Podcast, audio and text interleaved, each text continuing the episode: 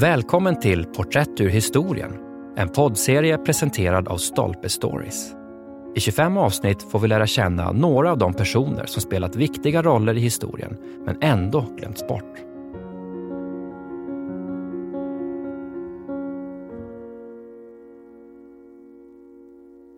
Konstantin Tsiolkovski, raketforskaren, av Tim Marshall. I maj nittonhundratre, sex månader innan det första motordrivna flygplanet hade lyft från marken, publicerade en okänd, självlärd rysk forskare en uppsats som innehöll det första teoretiska beviset för att rymdfärder var möjliga. I december nittonhundratre lyfte Orville Wright och bröderna Wright flög in i historien. Den ryske forskaren Konstantin Tsiolkovski förblir i stort sett okänd utanför sitt hemland. Bland Tsiolkovskis tidiga skrifter fanns detaljerade beskrivningar av luftslussar som motverkade yttre rymdens vakuum, tryckdräkter som möjliggjorde rymdpromenader utanför skeppet och rymdstationer drivna av solenergi.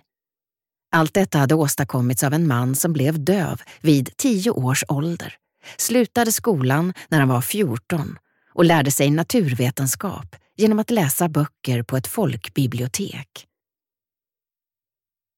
Konstantin Eduardovich Tsiolkovski föddes den sjuttonde september artonhundrafemtiosju i Isjevskoje i Ryssland. Han var den femte i raden av arton barn.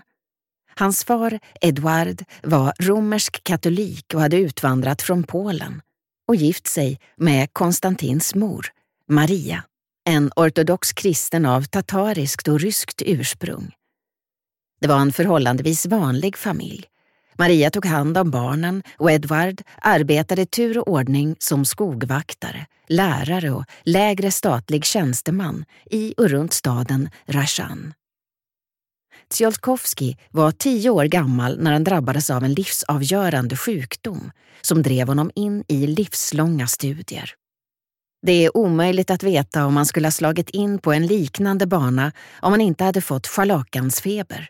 Men det står klart att det formade hans personlighet, hans inlärningsmetoder och hans sätt att tänka. Senare i livet skrev han följande om händelsen. När jag var tio eller elva, i början av vintern, åkte jag kälke, blev förkyld, insjuknade, började yra. De trodde att jag skulle dö, men jag blev bättre. Fast jag hörde mycket illa och dövheten släppte inte. Det var ytterst plågsamt för mig. Särskilt tonåren var svåra. Hans mor dog när han var tretton och hans funktionshinder gjorde skolundervisningen till en väldig kamp. Vid fjorton års ålder togs han ur skolan, tycks ha dragit sig undan en stor del av livet utanför hemmet och ägnade all tid åt att fördjupa sig i böcker. Särskilt sådana som handlade om matematik och fysik, vilket fick honom att börja fantisera om möjligheten att färdas i rymden. Förutom böckerna hade jag inga lärare, skrev han. Vid sexton års ålder skickade hans far honom till Moskva, där det var meningen att han skulle börja på en teknisk skola. Men av okänd anledning lyckades han inte komma in. Hur som helst fortsatte han tillägna sig kunskaper på egen hand på stadens enda kostnadsfria bibliotek, Tjärkovskaja, som rymde Rysslands finaste samling böcker och där det fanns ett stort antal volymer om fysik, kemi, astronomi och analytisk mekanik. Det magra underhåll som hans far hade råd att skicka till huvudstaden räckte inte till för att ge detta vetgiriga och tillväxande intellekt vad det behövde. Tsiolkovski berättade: allt jag åt var mörkt bröd. Jag hade inte ens potatis och te. Istället köpte jag böcker. Jag nöjde mig med mina idéer och mörkt bröd fick mig inte ur gängorna. Bland dessa idéer fanns kosmismen, en filosofisk teori om att kosmos inte har skapats av Gud, utan är en självständig helhet, där vetenskapen så småningom kommer att göra det möjligt för människorna att övervinna döden när de brer ut sig över universum. Människan måste bli fullständigt självförsörjande genom mekaniska transplantationer och genom skapandet av självupprätthållande baser från vilka planeterna kan utforskas. Båda idéerna har utvecklats en del sedan dess. Detta var tankar som hade lagts fram av den excentriske ryske filosofen Nikolaj Fjodorov, som Tsiolkovski kom i kontakt med under åren i Moskva. Fjodorov hade ett djupgående inflytande på den unge mannen och förstärkte hans besatthet av att nå yttre rymden. Samtidigt upptäckte Tsiolkovski science fiction-författaren Jules Vernes romaner och blev i likhet med många andra pionjärer på rymdresornas område inspirerad av hans idéer. Han till och med undersökte en del av Vernes högtflygande fantasier för att räkna ut om de var genomförbara i praktiken. Och han upptäckte snart att om man skulle skjuta upp ett rymdskepp ur en jättelik kanon, vilket sker i Jules Vernes populära Resan till månen arton sextiofem, så skulle besättningen snabbt omkomma till följd av accelerationskraften. Efter tre års ensamma studier i Moskva återvände Tsiolkovski till sin familj, med vilket han flyttade till staden Rajan. Innan han avlade det nationella prov som krävdes för att få lärarlegitimation tog han sig tid att bygga en centrifug med vilken han testade tyngdkraftens inverkan, och han använde höns från trakten som försökskaniner. Vid tjugotvå års ålder fick han en tjänst som lärare i matematik och geometri vid en skola i Borovsk, hundratio kilometer från Moskva. Rajan var en håla, men Borovsk låg bortom all ära och redlighet. Den hade rykte om sig att vara en stad av råskinn som ständigt hamnade i fylleslagsmål ute på gatorna och trodde på häxor. Här gifte sig den självlärde teoretikern med dottern till en lokal predikant, och med denne Varvara Sokolova bildade han familj. Det var på denna osannolika plats som han började experimentera med gaser och funderade över tyngdlöshetens inverkan på framtida rymdfarare. Hans tidiga skrifter innehöll som sagt visionära idéer, skisser av gyroskop som skulle stabilisera rymdskeppens riktning, luftslussar som tillät skepp att docka med varandra och tryckdräkter som gjorde det möjligt för kosmonauterna att våga sig utanför farkosten. År arton nittiotvå befordrades Tsiolkovski, så nu var i trettiofem-årsåldern, till en annan lärartjänst i Kaluga, som var en storstad i jämförelse. Det var fortfarande en landsortsstad på cirka hundrasjuttio kilometers avstånd från Moskva, men Tsiolkovski, en av de främsta hjärnor som Ryssland frambringat, tycks inte ha känt något behov av att inlåta sig med landets på den tiden andra stad, där ett av de största lärosätena fanns, Moskva universitetet. Sankt Petersburg var huvudstad och där huserade Rysslands vetenskapsakademi. Men ingen av dessa städer ansågs ligga i framkant med avseende på vetenskap och teknik. Tsiolkovski stannade i Kaluga fram till sin död, mer än fyrtio år senare. Uppsatsen Utforskning av världsrymden med reaktionsmaskiner innehöll det första vetenskapliga teoretiska beviset för att en raket kunde tränga igenom atmosfären och lägga sig i bana runt jorden. Tsiolkovski hade räknat ut att den horisontella hastigheten som behövdes för att lägga sig i bana är åttatusen meter i sekunden, och att denna kunde uppnås med hjälp av raketer som drevs med en blandning av flytande väte och flytande syre.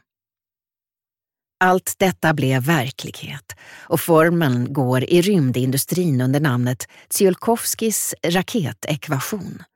Den ligger till grund för rymdfarten. Och ändå var det till en början inte många som uppmärksammade denna insikt, varken i Ryssland eller utomlands. Det krävdes en andra uppsats, Utforskning av yttre rymden med hjälp av raketer, som Tsiolkovski publicerade nittonhundraelva och där han fastställde den flykthastighet som måste till för att man ska kunna ge sig ut i solsystemet för att hans vetenskapliga kollegor skulle bli intresserade. Men till och med efter detta fick Tsiolkovski nästan aldrig några reaktioner när han delgav mer kända forskare utanför Ryssland sina rön. Han ansågs inte vara något namn inom sitt område, och han var inte heller någon berömd professor från ett stort universitet i en stor stad. Ändå gjorde han mycket mer än så. År arton nittiofyra hade han konstruerat ett monoplan som lyfte nitton femton, och han byggde för hand den första ryska vindtunneln. nitton tjugoett utarbetade han en idé till en svävare. Han lekte med tanken på rymdhissar, och hans dövhet hindrade honom inte från att publicera en uppsats om musikens ursprung och väsen. I de sexton stadier av rymdutforskning han skrev nitton tjugosex var en av punkterna rent av utveckling av förmågan att landa på havsytan med en raket. En idé som Elon Musk vidareutvecklade nästan hundra år senare. För grannarna i Kaluga var han en kufisk enstöring som ägnade sig åt konstiga experiment i hemmet och gick omkring på gatorna och mumlade för sig själv. Den sovjetiska staten erkände så småningom värdet av hans arbeten, men hans kvasi-teologiska grubblerier var inte förenliga med den kommunistiska filosofin. I Finns Gud skrev han: vi är utlämnade åt och styrda av kosmos. Vi är marionetter, mekaniska dockor. Vid ett tillfälle greps han av hemliga polisen, anklagades för antisovjetisk propaganda och fick sitta flera veckor i det ökända Lubjanka-fängelset i Moskva. Även hans positiva inställning till eugenetiken, som också hade rötter i kosmismen, ådrog honom kritik. När den flygfärdiga rymdindustrin så småningom lyfte från marken insåg emellertid ryssarna vilka propagandafördelar det innebar att ha en banbrytande forskare i de egna leden. I raketforskningskretsar blev han ett erkänt namn. Ibland har man slagit ner på brister i hans vetenskapliga stringens, men det råder inget tvivel om att han var den första som tog fram den ekvation som bär hans namn. Inte heller om att han påverkade de mer kända forskare som följde i hans fotspår. Exempelvis Wernher von Braun, som låg bakom Apollo-projektet, och den sovjetiske forskaren Sergej Korolev, som ledde det ryska Sputnik-teamet. På nittonhundrafemtiotalet betraktades Tsiolkovski många år efter sin död som en av raketvetenskapens fäder. Men det går att hävda att han var denna vetenskaps enda fader. Tsiolkovski avled i Kaluga den nittonde september nittonhundratrettiofem. Bara några månader efter att förutspående har sagt att ett oupphörligt arbete under den senaste tiden fått mig att vackla i min pessimistiska uppfattning. Man har funnit tekniker som kommer att ge anmärkningsvärda resultat inom några få decennier. En profet blir inte alltid ringaktad i sitt hemland. Tsiolkovskis anspråkslösa timmerstuga är öppen för allmänheten. I närheten finns ett statligt museum för rymdfartshistoria som bär hans namn. Och ett stycke längre bort i Kalugas stadspark står följande ord att läsa på hans grav. Här vilar den stora ryske forskaren Konstantin Eduardovich Tsiolkovski. På månens baksida har en väldig krater som upptäcktes av det sovjetiska rymdskeppet Luna tre uppkallats efter honom. Kunniga science fiction-experter vet allt detta. I seriealbumserien Assassin's Creed läser en av huvudpersonerna högt ur Tsiolkovskis bok Universums vilja. Ett avsnitt av Star Trek är döpt efter honom. Han citeras i två av Sid Meiers dataspel och hans namn förekommer i en novell av science fiction-författaren William Gibson. Meyer och Gibson känner alldeles säkert till det mest berömda Tsiolkovski-citatet. Jorden är mänsklighetens vagga, men mänskligheten kan inte stanna i vaggan för alltid. De hedrar en man som visste att science fiction kan bli science fact. Det är naturligt att stora äventyrare som Jurij Gagarin och Neil Armstrong stjäl rubrikerna, men en större kännedom om de enastående hjärnor som skickade dem till sådana höjder vore ett klädsamt sätt att hylla genialiteten och skulle kunna inspirera framtida forskare. Segrarna skriver historien. Amerikanerna vann rymdkapplöpningen och deras astronauter och forskare är de mest kända runt om i världen. Men dessa astronauter och forskare känner till namnet på den självlärde ryske yngling som skådade deras framtid och bidrog till att förverkliga den. Kort före sin död skrev Tsiolkovski: "I hela mitt liv har jag drömt om att mänskligheten, tack vare mitt arbete, ska göra åtminstone små framsteg. Så skedde." Tim Marshall är journalist, programledare och författare. Han har bland annat skrivit bästsäljaren Prisoners of Geography.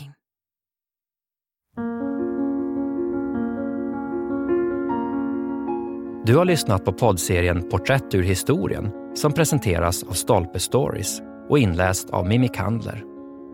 Serien är baserad på essäsamlingen Porträtt, människor som formade sin samtid men som historien glömde. Essäsamlingen finns ute nu. Glöm inte att du som lyssnar har tjugo procent rabatt på alla bokförlaget Stolpes titlar på Bokus punkt com. Ange rabattkoden Stolpe tjugo.